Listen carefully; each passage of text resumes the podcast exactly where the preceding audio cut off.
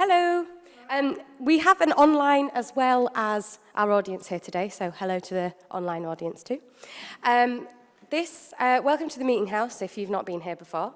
Um, this event is part of a series taking um, place this week, which is called the Common People Series, um, which is kind of celebrating, exploring, looking at kind of working class, what that means today, and particularly what that means in this area. Um, if you don't know much about this building, or maybe this is your first time, um, this is a historic building. It's over 300 years old and a place of worship, and it's kind of known for its kind of radical history and radical links. Um, but it's definitely never really had much of a working class history. Um, and so you can kind of think of this as a kind of working class takeover of the meeting house and trying to kind of right that wrong a little bit. Um, and so we've got a variety of speakers today talking about fashion and class. Um, and we're going to start off actually with an audio recording um, written by an American woman of colour about uh, working class and survival. Um, there's going to be some images on the screen. And then we're going to go straight through to Eliza, who is zooming in from Belfast, who's going to be talking a bit about 18th century um, Irish clothing. Um, and then Bob and Lucas are going to join us on stage um, and going to be talking about youth subculture post-war. Um, so I'm going to hand over to Stephen, who's going to play the recording. The Logic of Stupid Poor People by Tressie McMillan Cottom. We hate us some poor people. First, they insist on being poor when it is so easy to not be poor.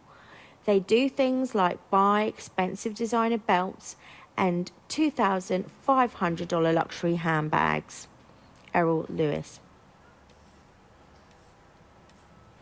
To be fair, this isn't about Errol Louis. His is a belief held by many people, including lots of black people, poor people, or formerly poor people, etc.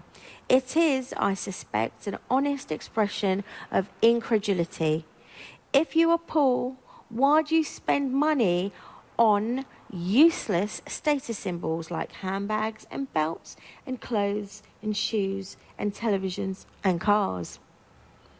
One thing I've learned is that one person's illogical belief is another person's survival skill, and nothing is more logical than trying to survive. My family is a classic black American migration family. We have rural southern roots, moved north, and almost all have returned. I grew up watching my great grandmother and later my grandmother and mother use our minimal resources to help other people make ends meet. We were those good poors, the kind who lived mostly within our means. We had a little luck when a male relative got extra military pay when they came home a paraplegic, or used the VA to buy a Jim Walter house. If you were really blessed when a relative died with a paid up insurance policy, you might be gifted a lump sum to buy the land that Jim Walters used as collateral to secure your home lease. That's how generational wealth happens where I'm from. Lose a leg, a part of your spine, die, and maybe you can lease to own a modular home.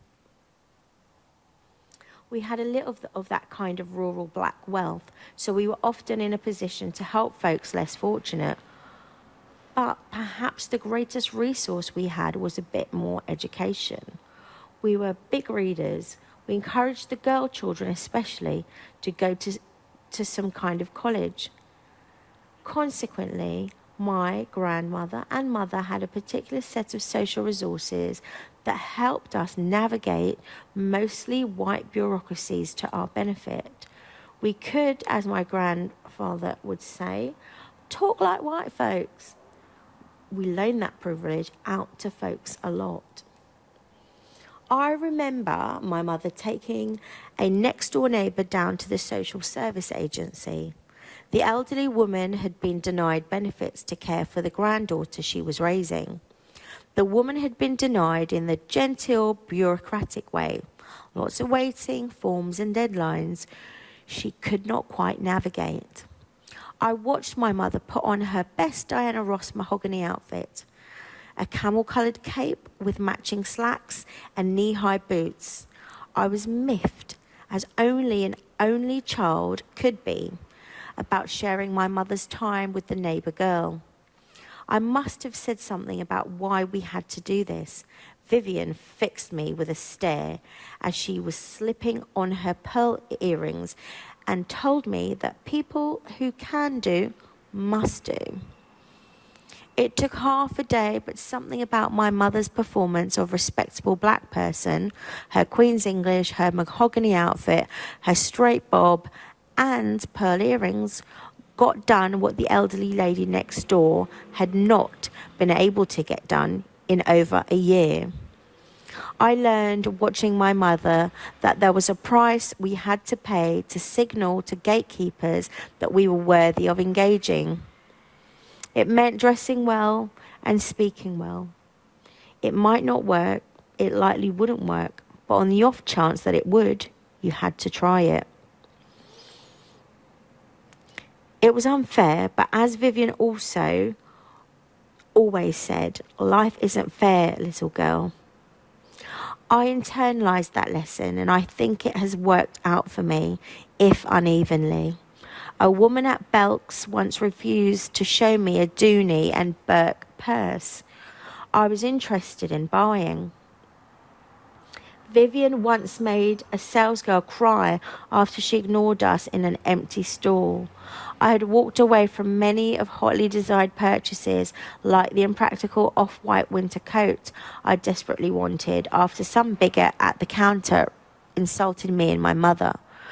But I have half a PhD and I support myself aping the white male privileged life of the mind. It's a mixed bag. Of course, the trick is you can never know the counterfactual of your life. There is no evidence of access denied. Who knows what I was not granted for not enacting the right status behaviors or, or symbols at the right time for an agreeable authority? Respectability rewards are a crapshoot, but we do what we can within the limits of the constraints imposed by a complex set of structural and social interactions designed to limit access to status, wealth, and power.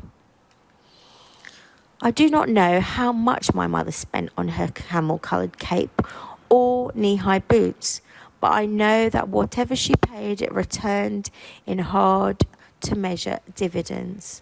How do you put a price on the double take of a clerk at the welfare office who decides you might not be like those other trifling women in the waiting room? And perhaps an extra bit of information about completing a form that you would not have other wise known to ask about. What is the retail value of a school principal who defers a bit more to your child because your mother's presentation of self signals that she might unleash the bureaucratic savvy of middle class parents to advocate for her child? I don't know the price of these critical engagements with organisations, gatekeepers, relative to our poverty when I was growing up, but I am living proof of its investment yield. Why do poor people make stupid, illogical decisions to buy status symbols? For the same reason, all but only the most wealthy buy status symbols, I suppose. We want to belong and not just for the psychic rewards, but belonging to one group at the right time can mean the difference between unemployment and employment, a good job as opposed to a bad job, housing or a shelter, and so on. Someone mes- mentioned on Twitter that poor people can be presentable with affordable options from Kmart. But the issue is not about being presentable. Presentable is the bare minimum of social civility. It means being clean, not smelling, wearing shirts and shoes for service, and the like. Presentable as a sufficient condition for gainful, dignified work or successful social interactions is a privilege. It's the aging white hippie who can cut the ponytail of his youthful rebellion and walk into senior management, while aging Black Panthers can never completely outrun the effects of stigmatization against which they were courting a revolution. Presentable is relative, and like life, it ain't fair. In contrast, acceptable is about gaining access to a limited set of rewards granted upon group membership. I cannot know exactly how often my presentation of acceptable has helped me, but I have enough feedback to know it is not inconsequential. One manager at the apartment complex where I worked while in college told me repeatedly that she knew I was okay because my little Nissan was clean, that I had worn a Jones of New York suit to the interview really sealed the deal. She could call the suit by name because she asked me about the label in the interview. Another hiring manager at my first professional job looked me up and down in the waiting room, cataloguing my outfit. The later, the latter told me that she had decided I was too classy to be on the call center floor. It was hired I was hired as a trainer instead. The difference meant no shift work, greater prestige, better pay, and a baseline salary for all my future employment. I have about half a dozen other stories like this. What is remarkable is not that this happened. There is empirical evidence that women and people of colour are judged by appearance differently and most harshly and more harshly than are white men. What is remarkable is that these gatekeepers told me the story. They wanted me to know how, how, I had properly signaled that I was not a typical black or a typical woman. Two identities that, in combination, are almost always conflated with being poor. I sat in on an interview for a new administrative assistant once. My regional vice president was doing the hiring. A long line of mostly black and brown women applied because we were a cosmetology school. Trade schools at the margins of skilled labour in a gendered field are necessarily classed and raced. I found one candidate particularly charming. She was trying to get out of a salon because 10 hours on her feet cutting hair would average out to an hourly rate below minimum wage. A desk job with 40 set hours and medical benefits represented mobility for her. When she left my VP, turned to me and said, "Did you see that tank top she had on under her blouse?" Oh my god. You wear a silk shell, not a tank top. Both of the women were black. The VP had constructed her job as senior management. She drove a brand new BMW because she should treat herself and liked to tell us that ours was an image business. A girl wearing cotton tank top as a shell was incompatible with BMW driving B- VPs in the image business. Gatekeeping is a complex job of managing boundaries that do not just define others, but that also define ourselves. Status symbols, silk shells, designer shoes, luxury handbags become keys to unlock these gates. If I need a job that will save my lower back and move my baby from Medicaid to an HMO, how much should I spend signaling to people like my former VP that I will not compromise her status by opening the door to me? That candidate maybe could not afford a proper shell. I will never know, but I do know that had she gone hungry for two days to pay for it, or missed wages for a trip to the store to buy it, she may have been rewarded a job that could have lifted her above minimum wage.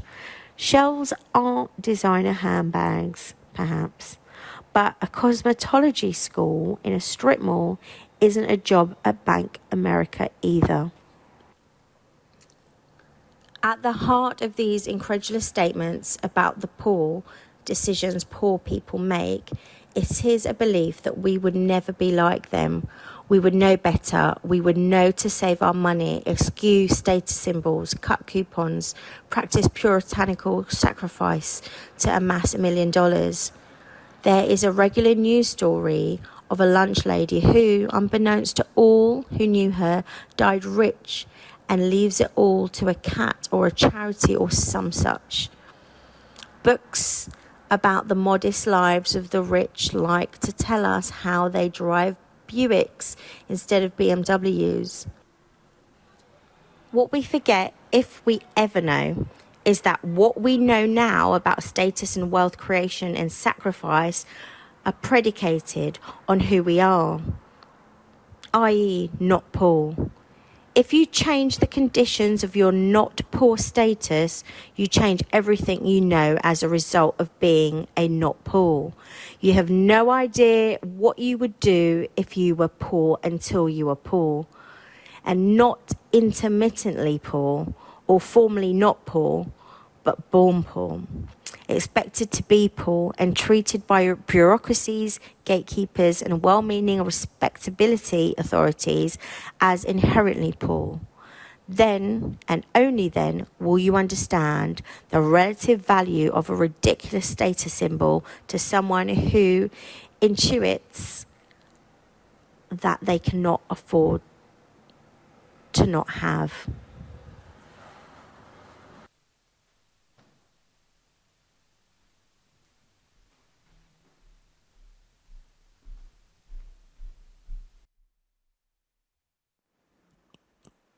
Um, we're just going to pass over now to Eliza. Are you ready, Eliza?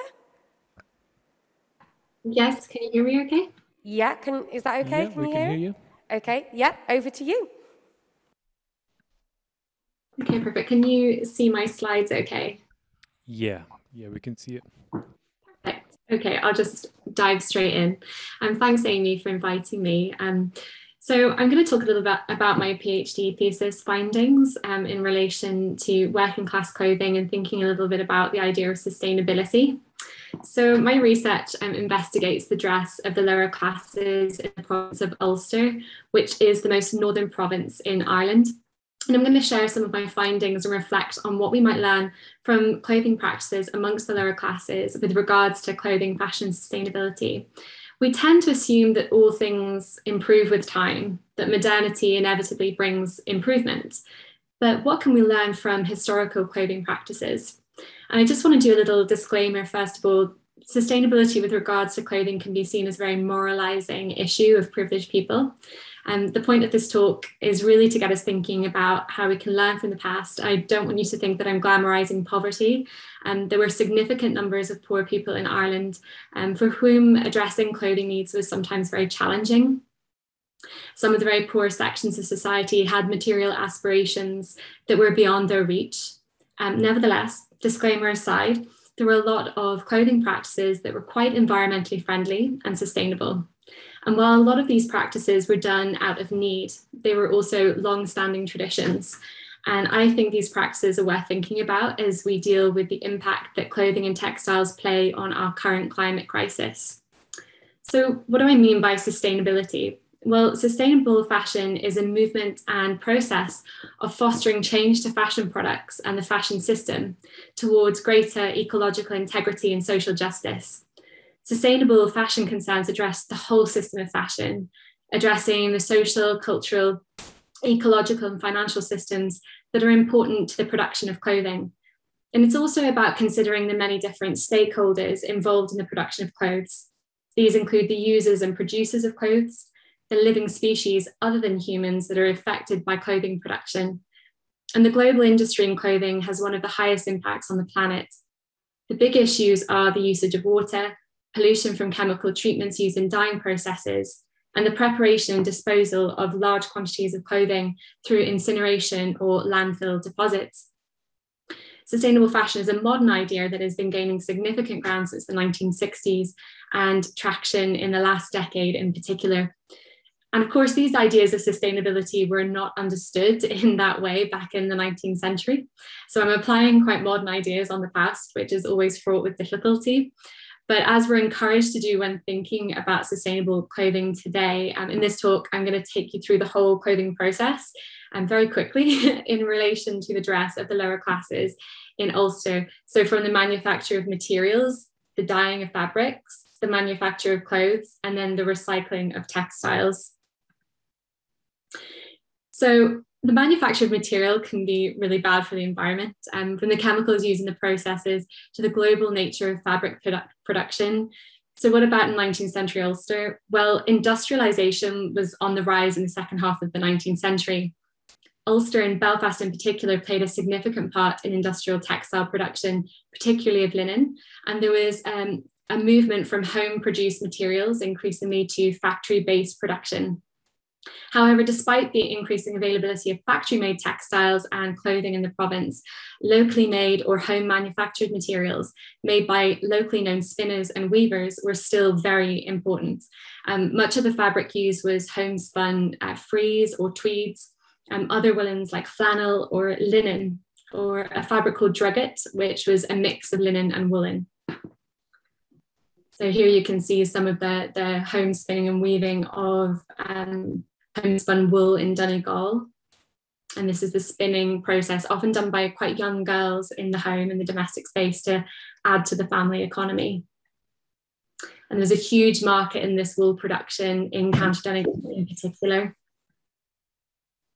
So people with their own sheep also sent wool from their um, from their animals to local factories and had the material woven, like at this um, factory in Lisbellaw, which is in County Fermanagh.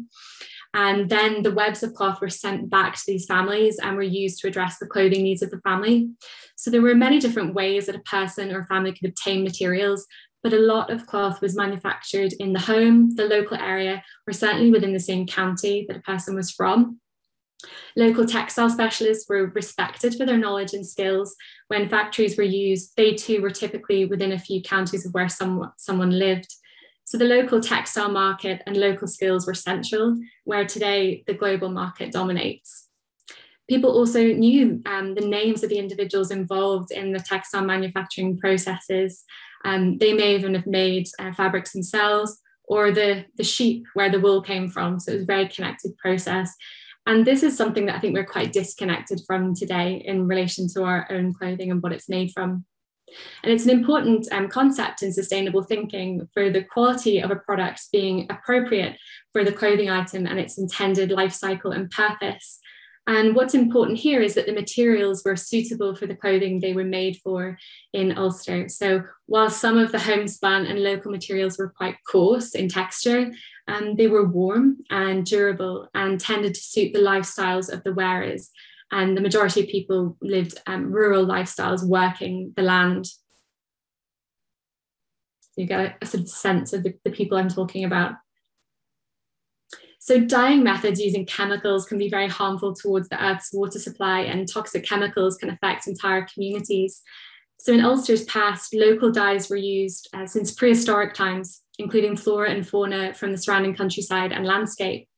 Traditional dyes were extracted from the roots and stems of leaves, berries, flowers of plants, as well as from insects and shellfish. And you can make a whole variety of colours. Um, yellows and reds and blues in particular were, were really common. It was usually a woman's job, but I do have some rare evidence of men here dyeing um, dyeing wool for a Donegal homespun that I just told you about. So another um, issue we have in the clothing industry today um, is uh, that the impact is not really spread evenly across the planet. So while most of the affordable clothes and benefits of the system currently focus on the global north, much of the negative impacts affect the global south in terms of waste, pollution, and ecological injustice. In the 19th century, local practices um, were important in clothing production as well. So we moved on from the material and we're now onto the garment construction. Um, and again, its uh, creation and construction was usually within a 30 mile radius from where a person lived, actually, usually within five miles. And a lot of clothing um, worn in rural Ulster in particular was made bespoke. And today we think of bespoke made or made to measure clothing as something associated with Savile Row tailors or couture design. Or you might think of dressmakers and tailors, but you probably associate it with something that costs a lot of money um, and that would be out of the financial reaches of most people. But this wasn't the case in the past. And women, of course, made a lot of clothing for their families, and dressmakers and tailors were hired working from their own homes or from a fixed place of business. But additionally, up to the First World War, there were travelling tailors and shoemakers as well, who moved around the Irish countryside making clothing and footwear by hand in the homes of lower class people. And they produced trousers, suits, and outerwear for men and boys from the time that a boy got his first pair of trousers, which could be anywhere between the ages of six and 13 they were really respected for the quality of the work they produced. And it was considered that while there were some in, inevitably that had more skill than others, they generally produce garments of a superior quality than could be acquired from other sources for the same price. And of increasing concern today is the impact of clothing production on other people and labour rights. We've seen much evidence in the news of countries where there are few labour rights exploiting workers with poor wages and dangerous working conditions in clothing production. But with these um, makers and producers in, in the past, um, they were respected for their skills and knowledge. They were known by name. They were invited into the homes of their, their customers. There was a lot of cooperation in terms of payment. So they, they received payment in kind or paid a daily rate, and they were fed and clothed um, during their stay. So there was a lot of locally understood fair treatment and cooperation amongst social equals. And this is the kind of materials they were using. Again, a lot of locally made and locally um, available materials. So the impact of clothing on the environment is entwined with how much and how long clothing is used for. Part of the issue is around us not considering clothing and textiles to be of value and worth preserving. The poor quality of uh, fabrics used, the frequency with which fashion collections are created, increased material expectations where we, we will expect to have wardrobes full of clothes that we replace regularly, and the cheapness of poor quality clothing a clothing item worn daily over many years has a lot less of an impact than a clothing item used once that is quickly discarded. But in the past, there was a much slower impact of fashions and trends amongst the lower classes in Ulster, and there are incredibly long-standing traditions. In addition to that, there was a huge market in cast-off clothing, which has much less of an environmental impact than the creation of new clothes. A large proportion of cast-offs were sold on the streets on stalls at markets and fairs in towns, but particularly throughout the countryside. There were also large numbers of shops in urban areas selling cast off clothing. Much of it was imported from Britain um, into Ireland. Glasgow was a source of a lot of the cast off clothing sold through Belfast. And Irish people also became involved in the cast off clothing trade in um, Britain after the famine. They largely supplanted Jewish traders in the second hand trade in London. And nevertheless, excuse me, Jewish businesses in London, such as the old um, clothes exchange in Cutler Street, sold um, large dealers lots of clothing, which were um, exported to Ireland in particular. So we basically received a lot of the cast off clothing that wouldn't sell in, in Britain. Um, so here there's um, some some shops in Dublin. Um, Coles Lane Market was a huge uh, centre of the cast off trade in that city, as was Patrick Street. Was a rag a rag fair um, in the centre of the city. And this is in Belfast. This is Smithfield Old Clothes Market, which is in the city centre still today. Um, and it's depicted a lot in photographs and in, in paintings of the 19th and early 20th century. And this is a, a rural fair in, in County Mayo. So a lot of this secondhand clothing was auctioned off to rural customers as well and peddlers um, walked the land, circulated on foot, and sometimes um, using horse and cart or vans, selling um, secondhand clothing to people at their doors. There's a whole trade, like a networked industry in this uh, secondhand clothing. And increasingly, then they moved to transportation, like uh, vans and cars. So it's been estimated that only 20% of clothing today is recycled or reused, and huge amounts ends up in landfill. But in the past, there was a, a lot of textile recycling and repurposing of clothing in the home. So, how older clothing was reused depended on its quality and condition, as well as the financial circumstances of the family. Old clothing was passed on to friends, family, or neighbours. Specific- Yeah, yeah, I've got one ready to go in there. You just. Sorry, I can hear a wee bit of feedback there from someone who's maybe their microphone is on. Um, sorry, so old clothing was passed on to friends, family, or neighbours, and specific clothing items were associated with meaning and had value. And so they were typically handed down from an older to a younger family member. So, this issue of material and emotional value is very important today as well as in the past. So, if clothing is of a low quality and the items deteriorate quickly, then it's unlikely that they'll become connected with emotional bonds that help to ensure a person looks after the garment and keeps the item of clothing longer.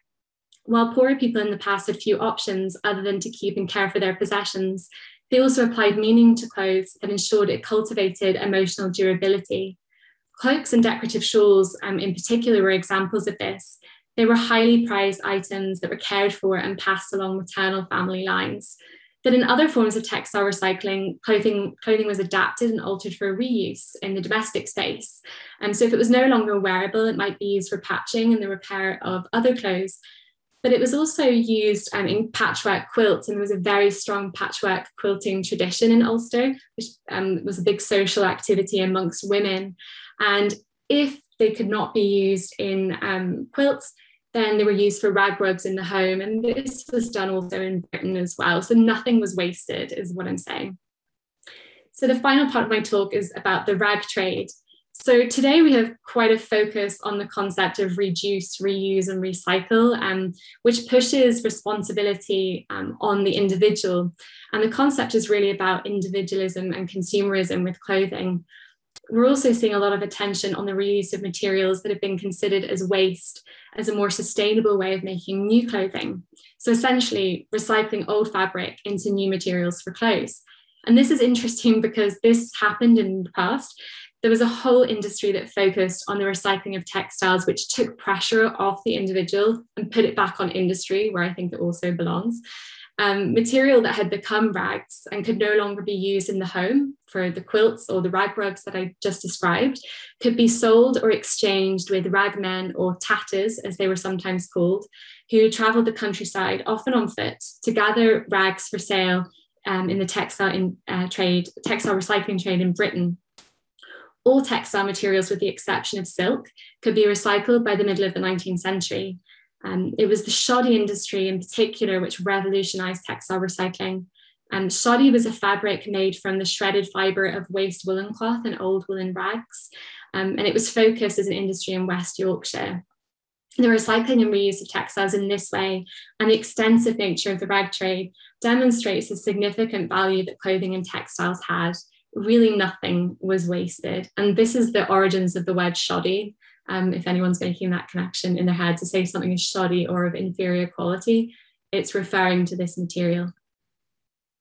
And that's what it looks like on the right hand side. So just to conclude, um, the lower classes in Ulster um, knew where their clothing came from, and even sometimes the very person who manufactured their clothing items. And this is what I call having strong material literacy. They understood their clothing there is evidence of a lot of sustainable practices. and people tended to buy the best of what they could afford, what they needed, and it was often acquired locally. By looking at clothing in the past, I hope you can see that we can learn a lot about social history, but also reflect on some material strategies that make us think a bit more about our uh, practices in the present. And frugality allowed people to be very resourceful and innovative, uh, and ensure that people were more respectful of their clothing, I believe. Um, learning from the past can certainly help us reflect on our present. Um, thank you for listening. Eliza, thank you. That was fascinating. Um, and I think we all learned a lot. It's and absolutely fascinating to take something historical so relevant to today in, in lots of different ways. Thank you. Um, I wonder if we might maybe ask questions from the audience to Eliza now, because I know we started late and I don't want to expect you to kind of hang around. So, does anyone have any questions for Eliza now before we go to our next speakers? I won't force it, but I'm just wondering because I don't feel like I can't ask Eliza to stay um, later than the time that I told her that she would be on till.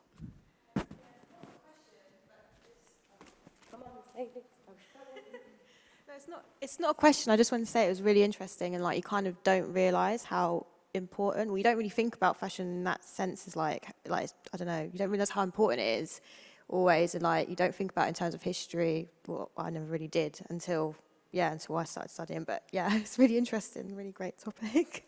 Thank you.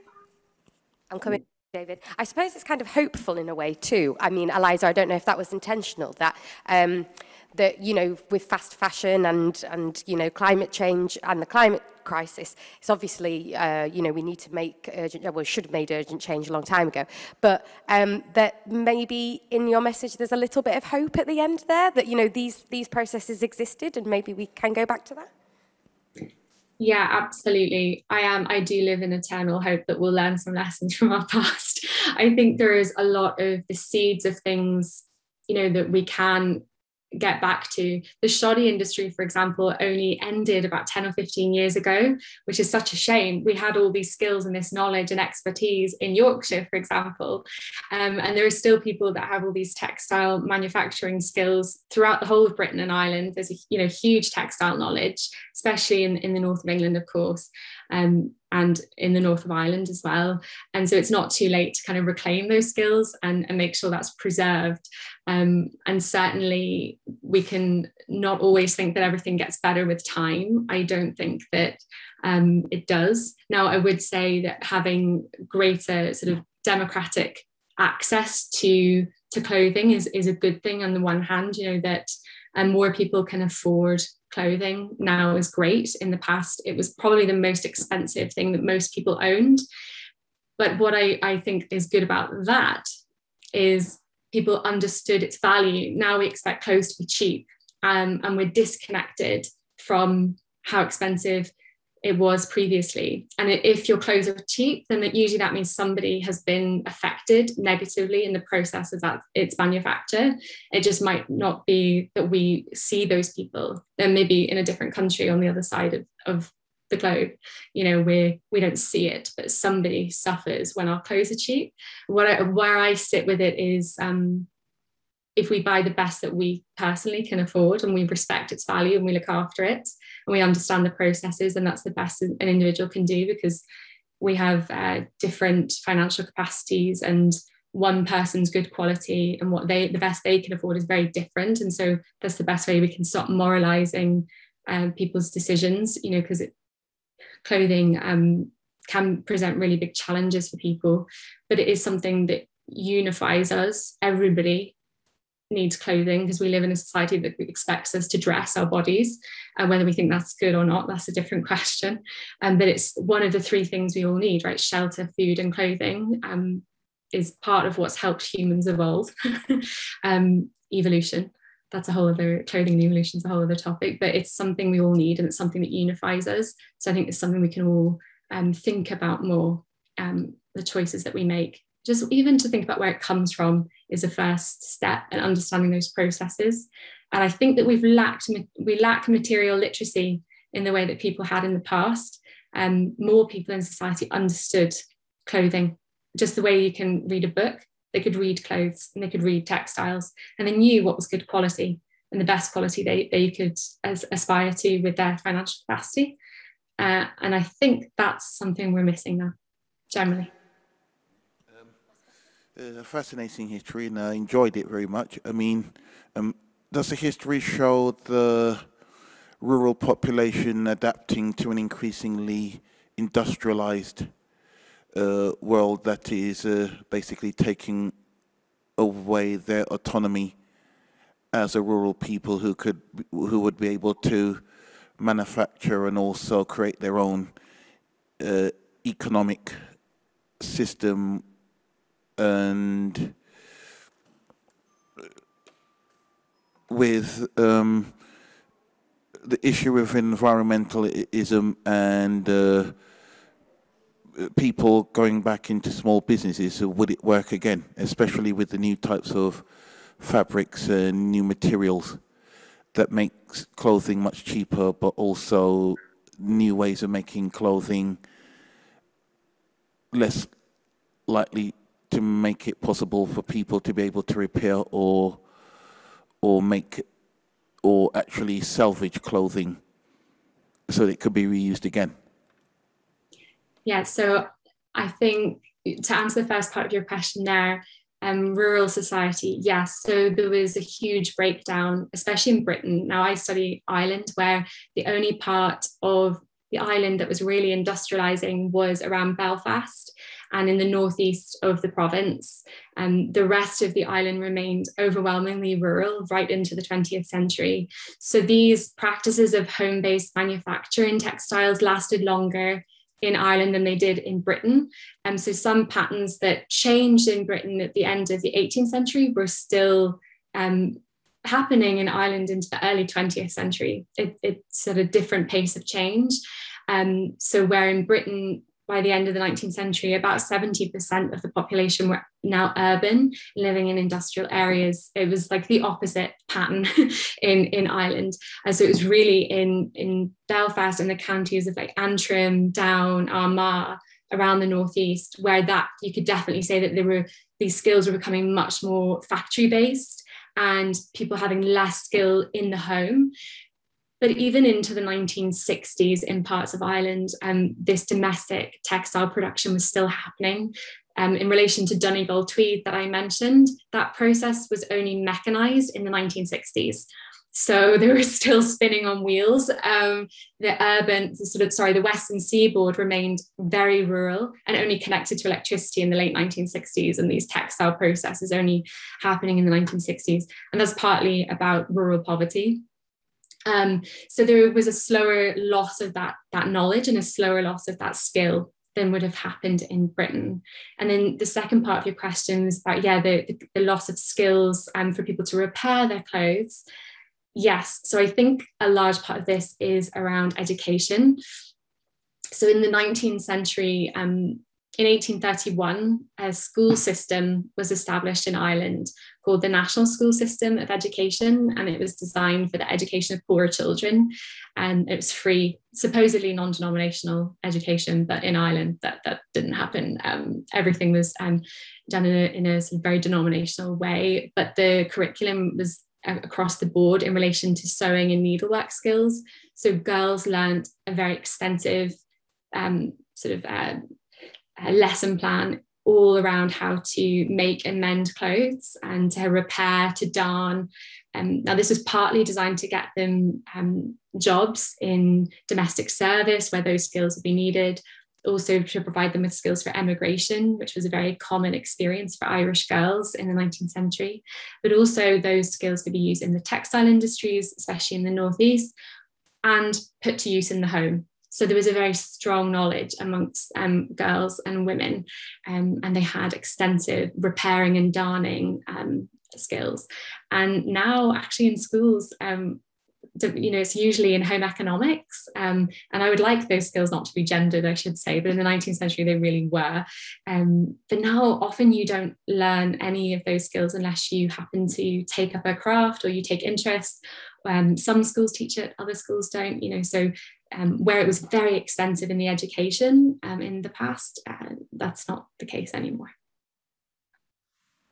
Thanks for the great question, David, and thanks for that fantastic answer. Eliza, we won't keep you any longer, but thank you so much for joining us all the way from where you are. Um, and uh, we are going to pass over now to Lucas and Bob. Um, if you want to. So the whole idea of this is, is that I'll give a bit of a history lesson, if you like, of working class subcultures throughout the decades. And then after I do my bit, I'm going to go up to about the early 1970s and then I'll pass over to Bob. Um, just a little bit about me. So I run a, a vintage clothing business, which is called Monty Lee's Vintage. Um, I'm absolutely obsessed with 60s clothing. I have a big archive of it. I collect pretty much everything I possibly can. Um, then I buy and sell, particularly to people in subcultures, essentially. Um, and bit of Bob's background is that he's a long-standing friend and he's been into the mod culture for a long time and also did quite a few other things around it. So hence why it's going to be nice to go through all the decades and then transition on to Bob after that. Um, so you could go to the next slide. Um, the first subculture I'm going to talk about um, is teddy boys. So a lot of people don't really know how significant the teddy boy era was um, during the 1950s. Um, it was the first real time that you had teenage youth cultures. So before this, what you had was, I don't know how much you, everyone knows about the history, but um, what you had was national service around at the time. So most young lads, when they got to the age of 18, they'd be straight away drafted into the military, and this is a carryover from the Second World War. Um, and this lasted right the way up until I think it was about 1958. So, and there's a big, big shift from them to, to when the, the, guys afterwards who came along. Uh, like there's a massive shift between the personality types and the culture types and all that sort of thing. So, an example I've got is my grandfather. He did his national service. He was a miserable old bugger, to be completely frank. Um, he was very, very regimented. I loved him to bits, but he was very, very regimented. Um, everything was prim and proper up until the day he died. He wore brown Oxfords and you know flannel trousers and a blazer, and that was pretty much all he had. Um, and I remember him always saying to me, "I remember when the Teddy Boys came along. They were awful. They were horrible people. They weren't, but you know, it's, it's the way that they perceived them in a way. I suppose they had a Teddy Boys. Uh, they what they concentrated on, or what they went for, was almost like an Edwardian dress form.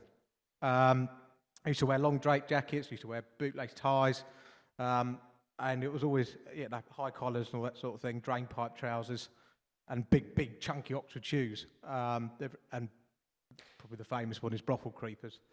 So the guys who came along and did that, it was massively inspired by rock and roll music that came along at the time. So um, I'm going to give an example. My, my, girlfriend Kate, who actually put the slides together, her grandfather um, was an original teddy boy in Maidstone. It's quite hard to find people in London to talk about this because most of them have passed away now, unfortunately. Um, but Kate's granddad Ron, um, the, the amount of difference between my grandfather and Ron is absolutely unbelievable. So Ron was born, I think it was, was it a week after after national service cut-off date? So his, his birthday was a week after the national service cut-off date. So when he when he no, but the cut-off date, yeah, yeah, exactly. But anyway, there was yeah, there was a cut-off date before he got to 18, and then the law changed, and you didn't have to do national service anymore. Um, Ron's how do I put it? He's a he's a, a lot more like a teenager, and still to this day, to a certain extent, him and his wife Mandy, they're both pretty much exactly the same. So he used to go down to, um, was it the Royal Star Arcade in Maidstone, which is where, used to be a famous um, club back in its day, big ballroom, um, and where they used to listen to people like Bill Haley, um, Little Richard, Chuck, Chuck Berry, all these American influences coming through. So they were taking a lot of that music. But the, the dress really stayed, it harked back to the past in a way. Um, they were, as I said, they, they were quite well known for being quite intimidating, really. You know, people who were of the generation beforehand, even though there was a very, very close, you know, were, it wasn't far apart, um, were completely and utterly that they hated them. To be frank, my granddad wouldn't. He, he used to slag them off like you wouldn't believe. So, but it was the first time that you had teenagers starting to make that impression on older people, and particularly in the working classes. Um, the press hated them. Um, they used to make big newspaper reels about them saying Teddy Boys, you know, going and fighting here and stabbing people here and all that sort of thing. So much like today, in a, in a way. Um, you could change over the slides if you like. So there's a few pictures of, of, of the chaps. I believe the, the picture on the right is from a famous photo set, which is actually in Kilburn.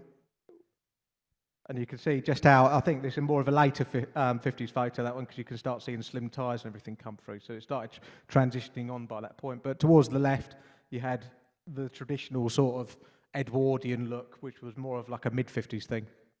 So move on to the next slide. So this is the, the subculture that I'm most associated with, and Bob is to an extent as well, I'd say. Um, so the mod subculture um, you could say it evolved out of Teddy Boy to a certain extent. Um, obviously, it was a younger generation again, but this was the, what was important about it. It was the first proper forward-thinking subculture that existed. So Harold Macmillan quite famously said um, in, I think it was 1960, that they've never had it so good. And what he was talking about is teenagers at the time and the way that the economy was turning. So, where before you had rationing and poverty, which is what the Teddy Boys had to go through, um, suddenly you had kids who could go out and buy things on hire purchase and spend a lot of money on it. A lot of them were going and getting jobs quite easily. So, I've got accounts of original mods saying to me, we could literally walk out of one job and tell the governor to stick it and then walk into the job the next day and pretty much be, told to start work. They had no problems with it. So they were, they were very affluent, you know. A lot, a lot of them, uh, their dads who had done national service and everything, funnily enough, um, had been earning, you know, five pound a week forever, and they were stuck in dead end jobs, manual labour. A lot of these chaps were going into the city, and some of them were stockbrokers earning twenty pound a week, which is quite significant when you're paying your mum three pound a week keep. Um, so that's if you talk about equivalent. So five pound a week is probably the average wage of what today is. So maybe something like twenty thousand pound. These guys were earning 50, 60. So it's massive step up when you consider how old they were. And these are 16, 17 year old lads, a lot of them, and girls as well, who, again, um, girl, it was the first time girls were starting to go out and get jobs on their own as well. So, you want to roll the slide over? So, I wanted to try and include as much as possible into, you know, getting all aspects of it. So, um, the guys at the top left of the photo, um, they're actually, that's, I think that photo was taken on Commercial Road, so they were East London mods originally. Um, the chaps on the bottom left, that's all the old South East London mob, so they're all from round about the Elephant and Castle.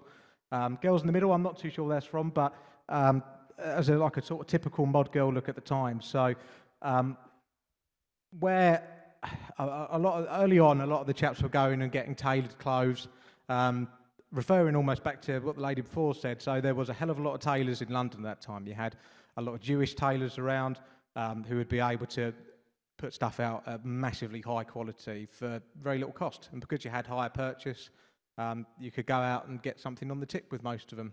Um, a lot of the chaps were having sort of five suits a year made, which is a huge amount considering beforehand it'd be one a year that you'd probably get on your birthday. Um, and they were getting getting stuff made out of amazing materials like mohair, um, mohair wool cloths, which were basically like a shiny irid- iridescent fabric. So as you walked along the street, it would literally the, the light would beam off it, and sometimes they had two-tone weaves, so it would change colour as you walked along, um, which was very heavily inspired by a lot of the the Motown artists who were around at the time, um, which was a, a very heavy music influence for them. Um, and who were obviously known for wearing these massively bright colours. So these guys really stood out. Um, a little bit later on, it started to develop into casual wear, which I'm sure Bob will probably take down a, a, a lane a little bit later on, but it, it became a little bit more mass produced, I'd say. So you almost had three generations of mod throughout the 60s. So you had the very early guys who um, most people think of winkle pickers and sort of having brill creamed hair and wearing these very, very short bum freezer jackets. Later on, it started to become a bit more, um, so they'd wear more English cut suits. Um, and then later on again, it started going to casual wear. So it was like three different generations. I know original mods who were around in sort of 1960, 61, um, who would say, oh, the guys in 1964, 65, they weren't bloody mods. I don't know what they are. They were completely, it wasn't completely different. They were still obsessed with clothing and constantly changing their look, but they evolved into casual wear. And that's probably what everyone associates them with nowadays because they were notorious for going down to Brighton and beating people up. So the girls in the middle, they're wearing a, a more casual look. So they're uh, wearing, um, one of the, one of the rights wearing a quilted anorak, which was the sort of thing you could go and buy from St. Michael in Marks and Spencer for very cheap back in the day. Um, but it's a very modern look, so it's taken from like the skiing look, and they're wearing ski pants and little loafers. Um, the girl look was quite an androgynous look, which was a standout thing at the time. So the girls tended to wear a lot of blokes' clothing. So they'd wear, uh, you know, their boyfriend's shirts. They'd wear trousers, which was a massive no-no.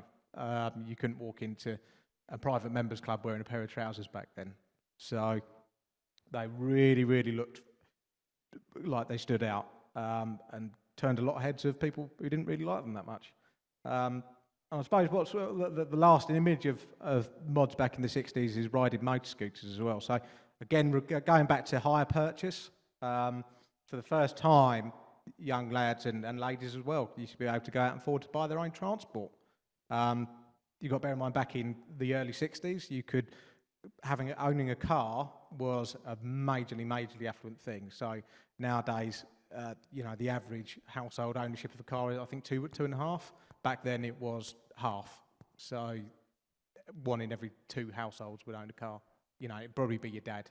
So owning an Italian motor scooter back then was really different, and it especially stood out considering your dad would have had a British motorbike with a sidecar probably as well. So they took, took a lot of influences from continental styling and also from America as well. And it was the first generation to really do that. And they, it, today, if you see a mod look, a lot of people wouldn't be able to recognise it from modern clothing. So it's probably one of the most referred back to clothing style today. So next slide. Um, just wanted to uh, stick a thing I thought was really important as well to really express just how inclusive mod was as well. So that, uh, that I've, I've included the bottom left of the picture there. There's a, a picture of a Chinese chap who lived in southeast London. I don't actually know the name of him, but it's, a, it's quite a well-known and circulated photograph. Um, they include because of the continental influences. It was the first time that race didn't become a part of it. So you know, a lot of the in the early '60s, as you probably know, you had the, the you know the Windrush generation come in. Um, there's a lot more immigration coming in, um, and mod sort of embraced it a bit more. I'm not saying that racism didn't exist, no way, but I think it was the first time you started to have that inclusion, and you really didn't have that before. So, um, someone you probably all know, there's a picture of Twiggy in the in the middle there. So before she became a famous supermodel, so she was a mod. Next slide. There's more photos. Um, the, the bottom right is a, a photograph of the more casual look that people started to wear towards the mid 60s. So, and then the bottom left photo is a picture of um, Ready Steady Go. So, Ready Steady Go was it, during the mid 60s was the equivalent of Top of the Pops. So, um, you'd have, funnily enough, you'd have Dusty Springfield. Um, if I don't know if anybody knows what she was, renowned for a big blonde bouffant and heavy eye makeup. Um, she she was uh, featured in a TV program, and what she was asked to do was go out and reach out to the younger audiences. And it was a it was on a Friday evening um, at six o'clock, and they were drafting all these American acts to come along. And what they used to do is they used to go around to all the the local nightclubs and everything. Um, and they used to literally tap people on the shoulder to tell them they were a good dancer, and then they'd get a free ticket to Ready Steady Go, and you'd actually appear in the in the program itself. And what a lot of the northern mods and people outside of London who couldn't afford to come to the clubs here used to do is they actually used to watch the kids in London to work out exactly how they used to dress and how they used to dance. But the funny thing was, if they used to come to London to, like a, a couple of weeks later with this new clothing that they've had done, the fashion was so fast changing that you'd instantly be able to recognise that they weren't from London at that point. So they'd be dressed completely differently, and people would be taking the, the piss out of you, frankly. So next slide. So in the, after after the big the Brighton beach battles, if you like, in 1964, which everybody remembers mod for, um, mod really started to evolve and it split. Um, and it sort of split down the middle of between the working class kids who were into it and the middle class kids who were into it. So the middle class went off to do basic, what they started to do is they started to get into a more flowery sort of look, a more soft look. They started wearing louder colours, and the traditional image of 1966, 1967 Carnaby Street is what I'm trying to go down the route now. That that's where the middle class kids started to go. So they were a little bit more affluent. They could afford things which were out of this world. They'd go to places like John Stephen on Carnaby Street, which was a very, very famous, um, famous shop at the time, and they'd pick up unbelievable flowery and paisley and pinks and all sorts of things that men would not be worn before. There's quite a famous video um, of an interviewer going around uh, the King's Road at the time, um, going and basically picking off all of these city gents who were walking along in their, you know, bowler hats and canes and that traditional look, and going, well, what, so what do you think of all these young people? And they were going, I think it's disgusting personally, all these girls wearing miniskirts. Um, so they completely went off on a tangent. Next slide. So there's a bit of an idea. You could just see how colourful all of the clothing was back then. Um, There, was some working class kids who went down that route, but they were more the ones who got into music and probably went down the became musicians. So you had famous bands like the Small Faces, for example, um, who are very notorious for have chased that look a little bit later on. Next slide. Working class kids, however, on the, the local estates and everything, they used to, they weren't really into that look as much because it was considered to be a little bit camp. So they, a lot of them became skinheads. So most people nowadays associate skinheads with the mid 1980s and the NF and racism. I'm not talking about them. I'm talking about the late 60s and early 70s kids. So the look actually started because of a lot of the West Indies kids coming in. So most of the early skinheads were actually black lads. Um, they were into ska music, um, calypso music, and they brought it over. And a lot of the the mod kids who were around in the you know the latest part of the 60s, who were the younger brothers of you know the more smart ones, they started to really latch on to that Jamaican sound and that Jamaican look. So what you'd find is kids would start wearing button-down shirts with braces, and they'd start wearing um, wider cut trousers, boots, for example, like Doc Martens, most people recognise nowadays. Um, and it was, and they started to wear, you know, blue beat hats and cut their hair a little bit shorter. So a lot of people call it hard mod nowadays, which I, I don't really agree with the term of, but it's it, it's that progression into skinhead is what people try and write about today. So next slide. Yeah, hard mod. So hard mod um, is it's a modern term that they've come up with recently, um, in my opinion, anyway. That's from what I can see. Um, it, it's basically describing the, the transition between mod and skinhead because it's a very, very similar look. So if you if you look at what the mid '60s mods were doing, and then you look at what skinheads were doing, they started to put it, it was was very close close times. So a lot of the guys I know who were mods in sort of 66, 67 started wearing braces and hobnail boots. Um, they would describe themselves as mods. But nowadays, if people who write books about subcultures would call them skinheads most, likely. So it's just that, that transition. So, Kate?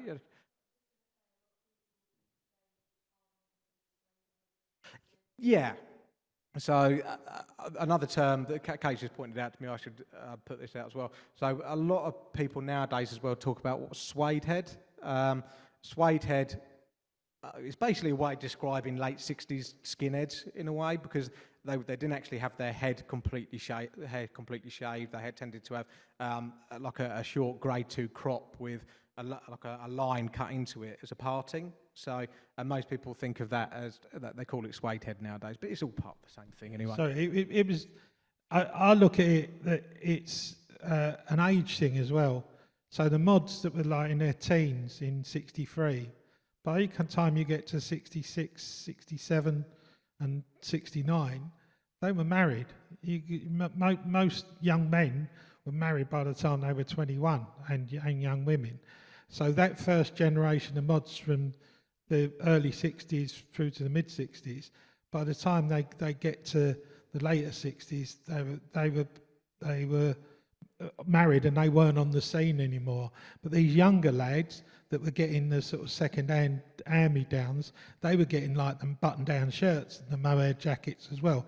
It is a separate, it was a separate thing, but the way it developed, it was a, an, a, against the long hair and the peace and love of the hippies, which was a very middle class, uh, which was a very middle class subculture and it moved away. It's a, they was they was into ska, reggae, and Motown, and and they you know they were listening to older music even then in the late sixties, and that's how the and the look developed out of that. And even that, as soon as it caught on, like most most of these cultures we talk about, as soon as they caught caught on, they started growing their hair and they become suede heads and got yeah, longer hair and boot basically, boys. Yeah, and you had a lot of, uh, funnily enough, a lot of people associate like the modern skinhead look with uh, with Lambretta scooters and everything, but a lot of those guys who were growing their hair longer, they started to get into glam rock as well, which is yeah. another interesting spin-off, and they started to go down like the Easy Rider look. I don't know if anyone's seen the Easy Rider, but they quite famously ride these big Harley Davidson choppers and ride around America causing trouble and running drugs around. But we won't talk about the drug side of things. Um, but you can see that I've, I've, I've tried as hard as possible to try and get some of the pictures of, you know, some of the, some of the, the black lads who were involved with it because I think they are the real foundations of it. And it, skinheads today who are into the late 60s look are really struggling to try and pull that, um, try and completely discard the, the, the racist element of it. So I think it's really important to, to make a point of it. Um, another thing as well is a, a lot of the kids they started to go to, go to football as well. So it was the first generation of teenagers who really made a point of basically becoming football hooligans. So a little bit later on in the 80s, it was probably a little bit more re- renowned. Um, but the skinheads, they- they used to have their own little football firm. So you had a lot, uh, quite famously, the Chelsea Skins um, was a big thing in the early 70s. And there's a lot of photographs out there of Bobby's pulling um, a, lot, of the young skinhead lads out of crowd because they'd been a bit naughty at the time. So, but that's essentially that um, for that, that my side of the subculture scene. I think it's important now to hand over to Bob because mid 70s after the skinhead scene was really where Bob comes in when it started evolving into punk and later on. So, Bob. Thanks, Lucas. Um, yeah, so I, I was a, I was a teenager, uh, a bit too uh, a bit too young for punk rock. Um, this is a video I took in 1982. So this is sort of this is our all the East London on a day out in uh, Carnaby Street, looking for skinheads. We didn't find any. Um, it, it's like what Lucas said. It was uh, all of these subcultures were very, very working class and very, very teenage based. In my opinion, this was where we come into the late 70s. I mean, post punk. Punk was a, a bit of an anomaly because they were a little bit older and uh, they were mostly middle class. So the most of the leading punks, you know, Strummer, you know, they were from the home counties and uh, a little bit bit older than the, than the audience, funny enough. The audience is very punk. I come from East London, uh, brought up in Forest Gate, uh, family's from Bow, and um, didn't know any punks. So, like, 77 was a bit of a wasteland. Loved the music, but there weren't really anyone walking around uh, contrary to what you see on films, and uh, there weren't really people walking around with Mohicans.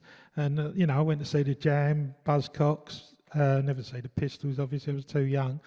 But um, uh, you go and see them bands, and there was mostly blokes just in ripped up postman's jackets and things like that with a safety pin in and short hair and, and straight straight jeans. I mean, 78, 77, 78, it was really hard to get straight jeans because everyone was wearing flares. It was still, you know, left over from the mid 70s. So it was quite hard to find um, decent trousers and decent clobber, but we was always looking. And that- I think that's the thing with uh, with these youth cultures is the obsession with clothes and music and the way you look and the way you are.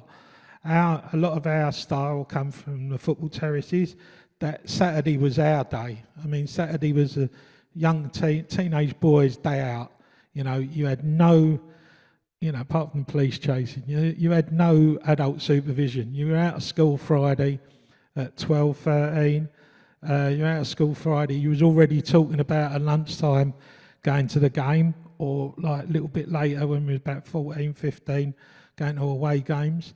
And and when you were there, you were you know you were in a, a crowd of uh, I'm West Ham, so uh, 45,000 at Upton Park, probably 15,000 teenagers.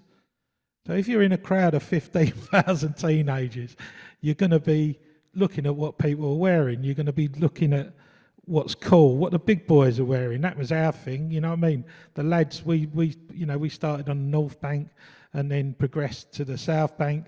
And what the lads were wearing at, at the, towards the back of the ground, they were the tougher lads. They were closer to the away firms, so they could they could get to the away supporters, get through the old bill, and get to the away supporters. And I, I, you know, I was lucky, really. I mean, it was skinhead was massive. There was a skinhead revival in the sort of mid to late seventies, and a bit on the back of punk rock. Um, but they were really racist. They were all to a man, NF, and we had another thing called the BNP, which people have forgotten about. But they was like radical right-wing version of the NF, if that you know if that existed.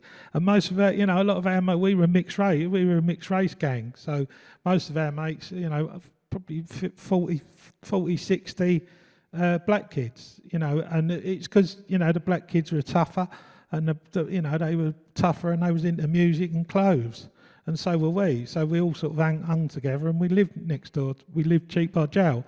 So you know it, it, it was uh, it was definitely a no-no to be a skinhead. And i was searching i was looking for something i wanted an identity. I didn't want to be like my brothers and just be normal i wanted something different so i choose i chose this mud thing and um, mate of mine was a year older used to go gigs with him, Paul. He took me in the school holidays. I got a bit of money. We'd done some jobs. We was working. Uh, we was 14. Yeah, we was doing like uh, making out, signing up for um, doing dishwashing and things like that for an agency, making out we was 18. And so we had some money, and he, he said, "Oh, I'll take you Mints and Davis in Romford."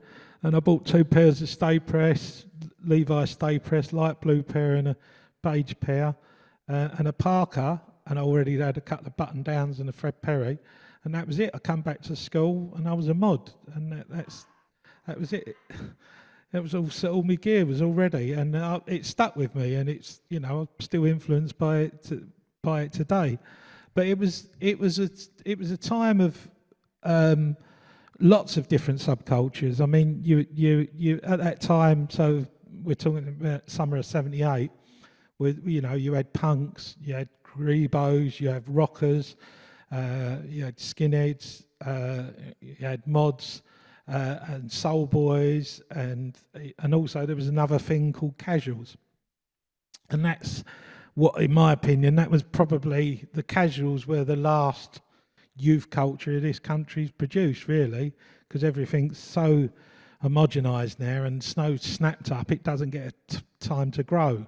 I mean, our scene, our scene grew out of really out of the mod scene of the revival mod scene grew out of punk, and we was doing, you know, within a couple of years, we was doing our own fanzines, putting on our own club nights. We we had no choice. There weren't there weren't no Spotify, there weren't no YouTube. Uh, we had to find our own clothes. I mean, we were lucky in the East End because we had lots and lots and lots of old Jewish tailors and and old old shops that still had old dead stock. And we, we used, used to, wherever job, we was all work, mostly working on building sites. Wherever we was working on a job, we'd go and find a local old man shop and go in there and, you know, raid it, really. You know, we'd, you know, nick what we could and buy what we could. It was, um, there was one we used to go called called Leeches down uh, Commercial Street, and it was massive. It was like triple fronted, and it had everything in there was from the 60s.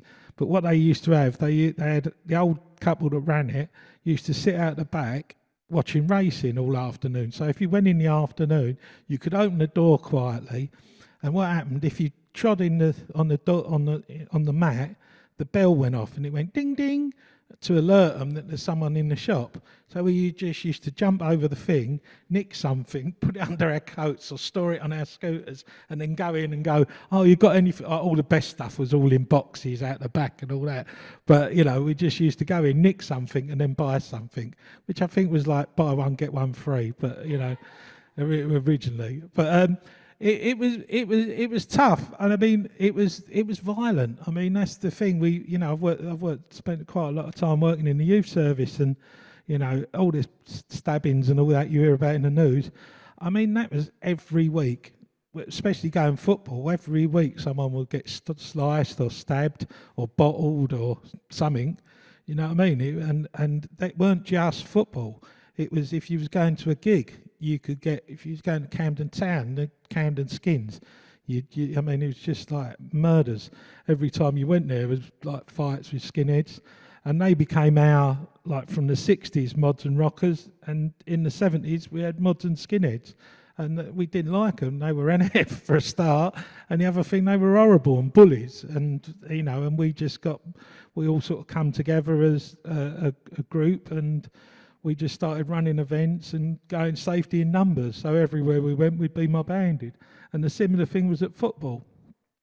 And through this, um, I mean, in I think it was August '79, a film called Quadrophenia come out, um, which this thing I'd been into for just over a year, me and a couple of my mates, just exploded. All of a sudden, everyone in all the youngest, all the year behind us, the two years behind us, they were all wearing parkas and button-down shirts and Fred Perry's and all that, and it was like all my mates blew out, and uh, they they started to turn casual, and at the time, casual was um, uh, what uh, a, a sort of another subgenre of teenagers that were into dub reggae and basically took their clothing inspiration from like people like Gregory Isaacs and Bob Marley. So they'd wear tight Farahs, Adidas trainers, and Gabiccis, and have slightly longer hair, which I think probably came from from up north.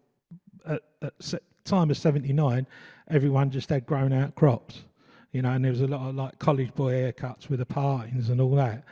Um, up north, you had in Leeds, you had a group called the Perry Boys because they all wore Fred Perry's, which were deemed up north for, to be expensive item of clothing. They weren't compared to like the costs and things like that, but uh, they they were another another group. So this scene started to spread, and it came from the terraces, and it comes back to what I was saying earlier.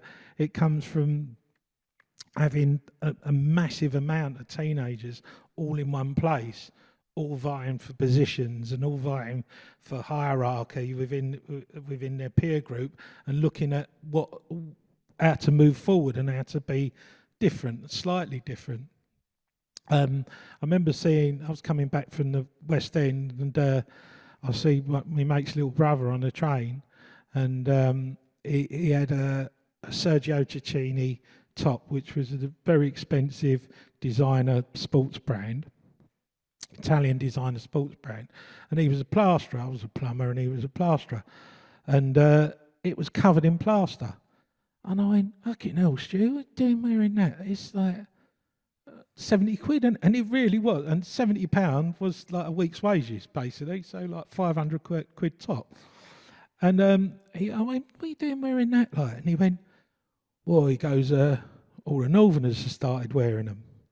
And, and it's, it's how the, the, so how that culture, how these cultures develop is that you've got this upping. I remember hearing this from a '60s mod, and it's it, it's quite quite relevant to what we're talking about today. He said to me he went to Cecil Gee in, um, in the Strand, which was uh, synonymous in the '60s for uh, importing shirts, importing American button downs and things like that. And he was going to take the bird out, or he was going to do something special. And he said uh, he went in and he bought uh, he bought this shirt and he was a large and he also bought the medium and the small and he said how many of them you got? He said we just got the three. We've only got a small medium and large and he, he bought all three of them. The geezer behind the desk he said why are you buying all three of them? He goes don't want no one else wearing it and and that's what you don't as a teenager. You want to have that you want to have that identity. You want to you want to be not like everyone else. You want to be different and you want to stand out from the crowd and you don't want to be part of the norm. And you don't want to be part of what people expect. And it and it and it's part of it and it's I look um I I, I did a book i helped out with a book once and uh, Bobby Gillespie from who we were just talking about earlier which reminded me of this quote he said to me oh even though Primal Scream are not mods or anything like that he said oh the great thing about mods you're anarchists in suits and and that was it. We were, you know, that sort of summed it up. We were we were different. We were going out. We would we would go into um, bars and uh, and clubs, and we go, oh, we want to put on a jazz night or something respectable. We'd go in a suit and we'd look, and to all intents and purposes, if we walked in there and we went, we want to do a mod night, we'd been shown the door, especially in the West End. But we we could go in and go, oh, we want to do a jazz night, and that's all respectable, and we'd turn up. But as long as they were taking money and there was no trouble, they was all right. I mean, most of them there was trouble, but Um, yeah, so we- we'd go, we'd do our own clubs, put our own things on, and we ended up with uh, doing our own bands, putting our own nights on, and all of all of this was just out of nothing. It was like a cottage industry, and it still affects c- culture today. And going right back to what Lucas was talking about, you know, uh, you know, the, the the mod scene of the '60s has influenced culture right the way through. And coming back to you know this casual culture, which uh, in my opinion was like the last teen culture, because Acid House was run by a load of gangsters my age, well, a load of mates, sorry, but um, uh, it, it it was like the Acid House scene was a lot. The audience were young, but the people running it were like all in their twenties and thirties, so it weren't really a teenage culture. But the, they, these the, the the way we the way we did stuff and the, the way we the way we, we we carried on was uh, to say, well, fuck you, we can do this. And how this developed at football was because by the, the sort of height of football hooligan days, sort of 81, 82, 83, that sort of early 80s, when we were the folk devil, you know, we were the moral panic, the folk devil, and Thatcher was after us and all that you, we was we was going around the country taking liberties because we we looked like golfers.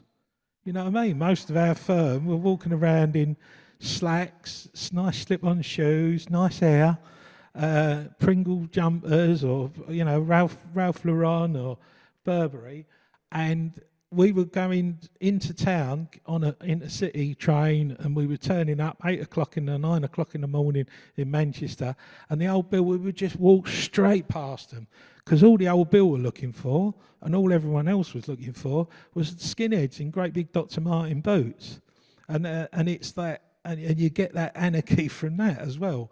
We were like lunatic. I mean, they were lu- they they were lunatics, but you know, I mean, we was like going to places, you know, five hundred kids, just steaming in and just taking liberties and getting away with it. And then, of course, you know, when it all you know got dispersed by the police, they're looking for hooligans, and their image of a hooligan was a skinhead in big Dr. Martin boots with skin tight jeans, bleached and skin tight top and braces, and this gets gayer and gayer as the years go on.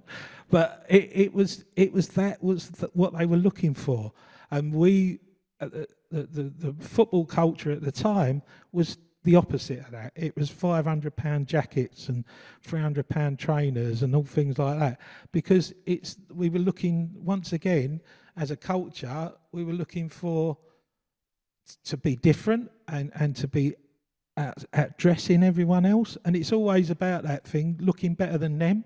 Even though we were all working class, we all wanted to look better than them.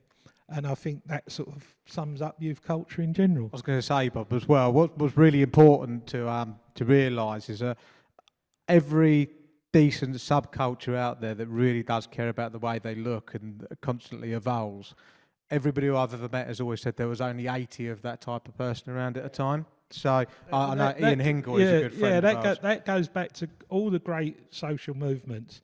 So I, I, I studied this at uni, and you go back to uh, the new romanticism of uh, the 17th century and all that, and they, they and, the- and the um, uh, Beau Brummell and all that, that sort of fops look and all that. All these different cultural movements were all a core group of about the same number, of about 70 or 80. And I spoke to quite a, you know, quite a high up person in swinging 60s, passed away now, Philip Townsend.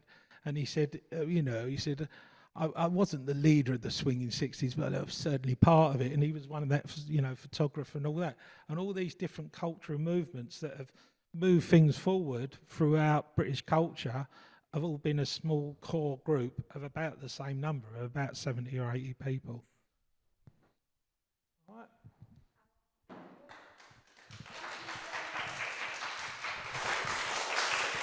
Is the-